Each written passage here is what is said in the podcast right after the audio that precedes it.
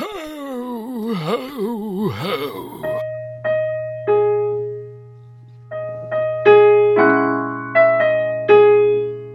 Hello and welcome to Didion and Hawthorne in the In Between, or DH&I. I'm your host, Mackenzie Gentz, and you're listening to our podcast about the relevance of literature in the 21st century. Now bookmark that book, and let's begin. Hello and welcome to the last episode of DH&I for 2019 on none other than The Old Curiosity Shop by Charles Dickens. The Old Curiosity Shop is a really interesting book in the scope of Dickens's work because it's written rather atypically as far as Dickens novels go. That being said, however, OCS is also quite a fun book and obviously a fan favorite at that. On the more technical side, OCS is also one of Dickens's earlier novels, published right after Oliver Twist, and was published again in installments, as was the style of the day for authors like Dickens, though this time between 1840 and 1841, almost a full decade before his masterpiece, David Copperfield.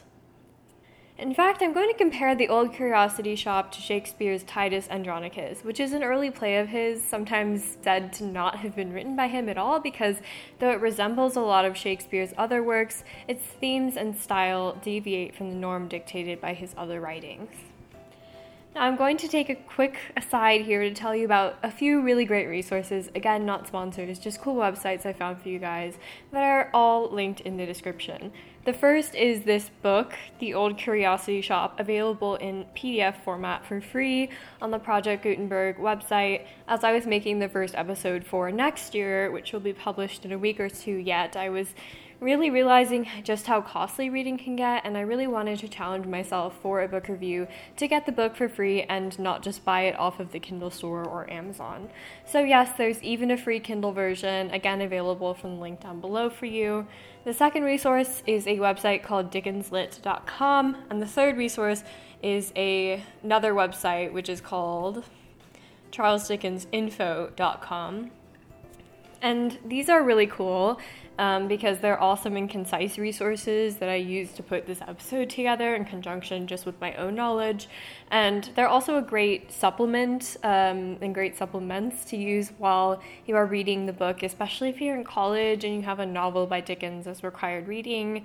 And again, though I've been there, done that with online summaries of books I don't want to read, I'd encourage you to use the site as sites as a supplement to aid your interpretation and make sure that you're on track rather than a replacement to reading the book altogether. And why? Because it's valuable to be able to get through a book of this magnitude and of this length.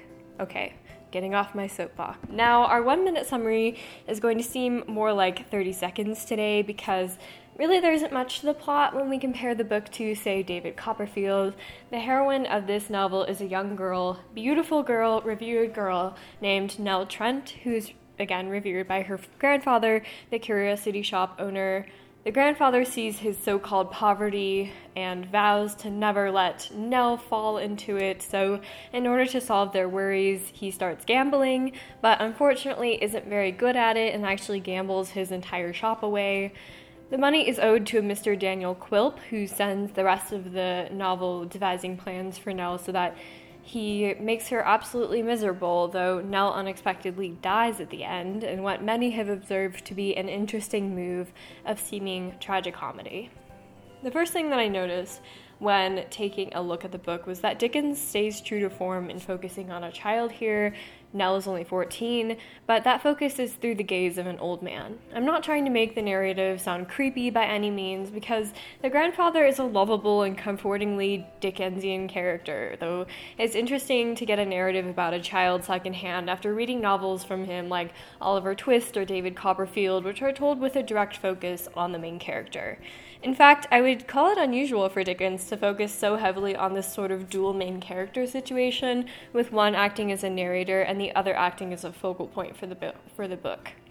That is just my opinion, though, so if you don't concur, feel free to leave a comment down below and tell me what I'm missing. The other glaring thing that I would say is weird for Dickens in regards to this text is the mass scale irony that he writes into the narrative.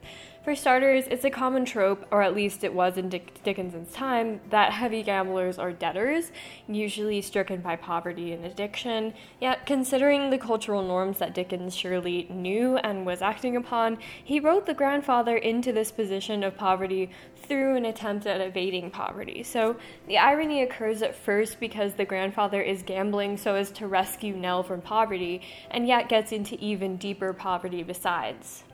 We talked last year about how Dickens was one of one of the authors to put social injustice into his novels to prove his greater points about society and the wrongs of society on innocent people, and Oliver Twist is certainly exemplary of that. But here, I don't really think that the narrative and the story are elevated to that level of enlightening us about what Dickens would think about the situation.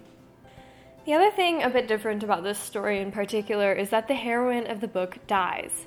This is also fairly unusual for Dickens, and I think the reason why it was unusual at the time was because, again, books came in installments, so people got over time more and more invested into the sorts of narratives that Dickens created and were attached to the main characters as Dickens was, to the extent that they didn't want to have to witness their deaths themselves.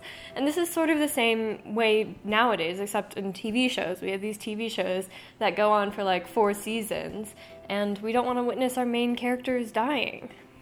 And that's the tragicomedy of this book and its effect over time is that Nell's death is taken differently by every reader who reads it. And I want to leave you all this week and indeed this year with a question Is Nell's death a tragedy or merely melodramatic? Thank you all for listening. If you enjoyed the discussion and would like to hear more from me, there's a show and a series for everyone, so I'd recommend checking out our brand new website, relevanceofliterature.com, for links to our entire back catalog of episodes. You can also follow us on Twitter or join our Facebook group. Our handle is at DidionIn, two N's total for both of those. And finally, if you want to support the show, help keep it ad-free, and get access to our new private podcast, go to patreon.com slash relevance of literature and sign up to become a sponsor. All of the relevant links, as always, are in the description box down below.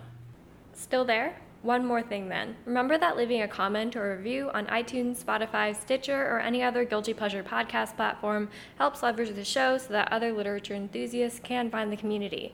In other words, it helps a ton. Auf Wiederhören!